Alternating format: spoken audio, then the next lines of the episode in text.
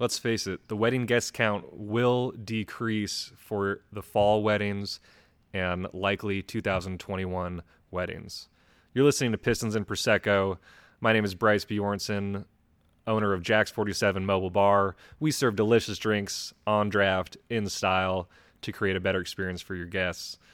Now, a lot of folks were expecting one hundred twenty-five people, but due to a portion of their guests not wanting to either travel or attend large gatherings, we might see more like seventy-five uh, guest count weddings and fifty guest count weddings if you were already starting out at seventy-five or eighty.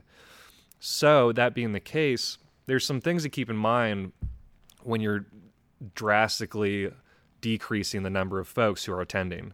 Uh, the first thing that I think is really important is finding a venue that suits the size of your guest count. I we have attended weddings at Jax forty-seven where the space could hold two hundred fifty people and they only had one hundred. So what you have is a big space, you know, a lot of volume, and it's not being filled as it could be, so it looks somewhat empty. Now, that's not going to ruin anyone's day, but it's something to keep in mind, right? Is how is the space, what is the space built for? Is it built for one hundred people? Is it built for three hundred people?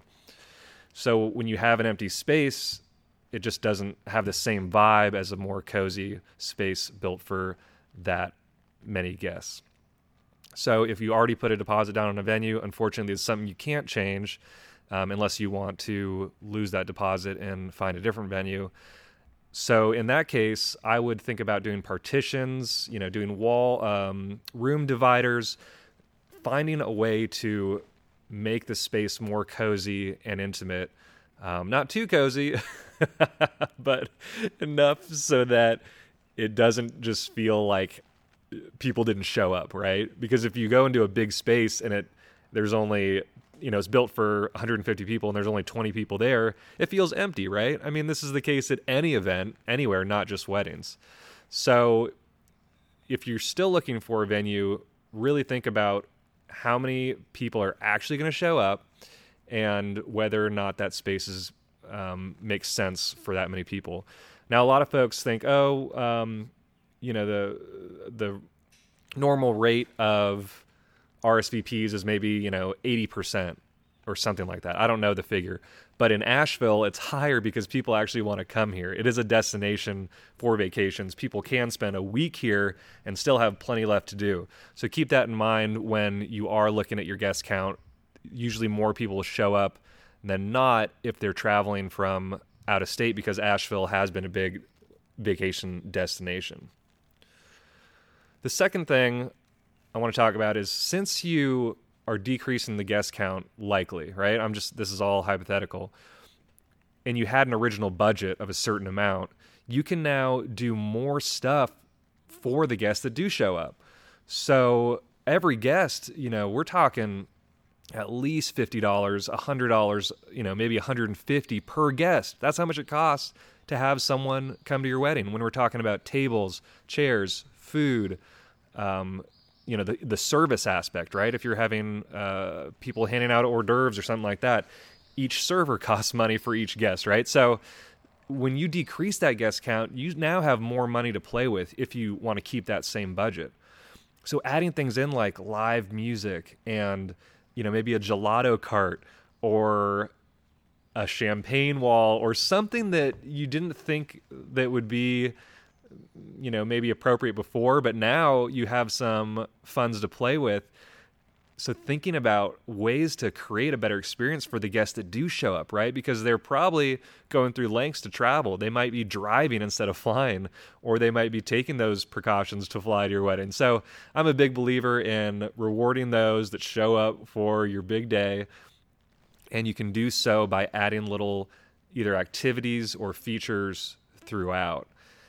And the cost is not going to be that great. I know there's a, as I mentioned, the gelato cart, there's one in Asheville, and, you know, it might be around one thousand dollars or so for seventy-five people, maybe less. You know, I'm not sure. Don't quote me on it. But, you know, if you had ten guests that are not showing up and your original guest cost was one hundred dollars per guest, that's now one thousand dollars that you could play with and get something like that gelato cart. I love gelato. Can you can't you tell?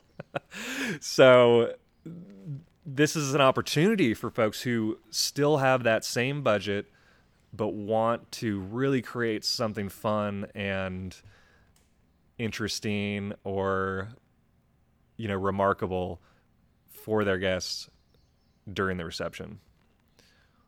Third point here is the whole weekend and the fact that maybe you want to spread things out. Maybe you want to have, you know, a really nice rehearsal dinner and then have some Saturday activities and then have the reception at night and then a brunch the next day. So again, we kind of go back to budget. Um, and if you can spread that budget through the weekend rather than doing this big reception for, you know, the original intended guest count, um, you could spend more time with the folks that did come, right? And you can enjoy each other and take the time to to converse and, and have a have a good time. So I'm, I'm a big fan of the wedding weekend. Um, this works perfect at summer camps or venues that have on-site lodging, because then there's not all that transportation involved.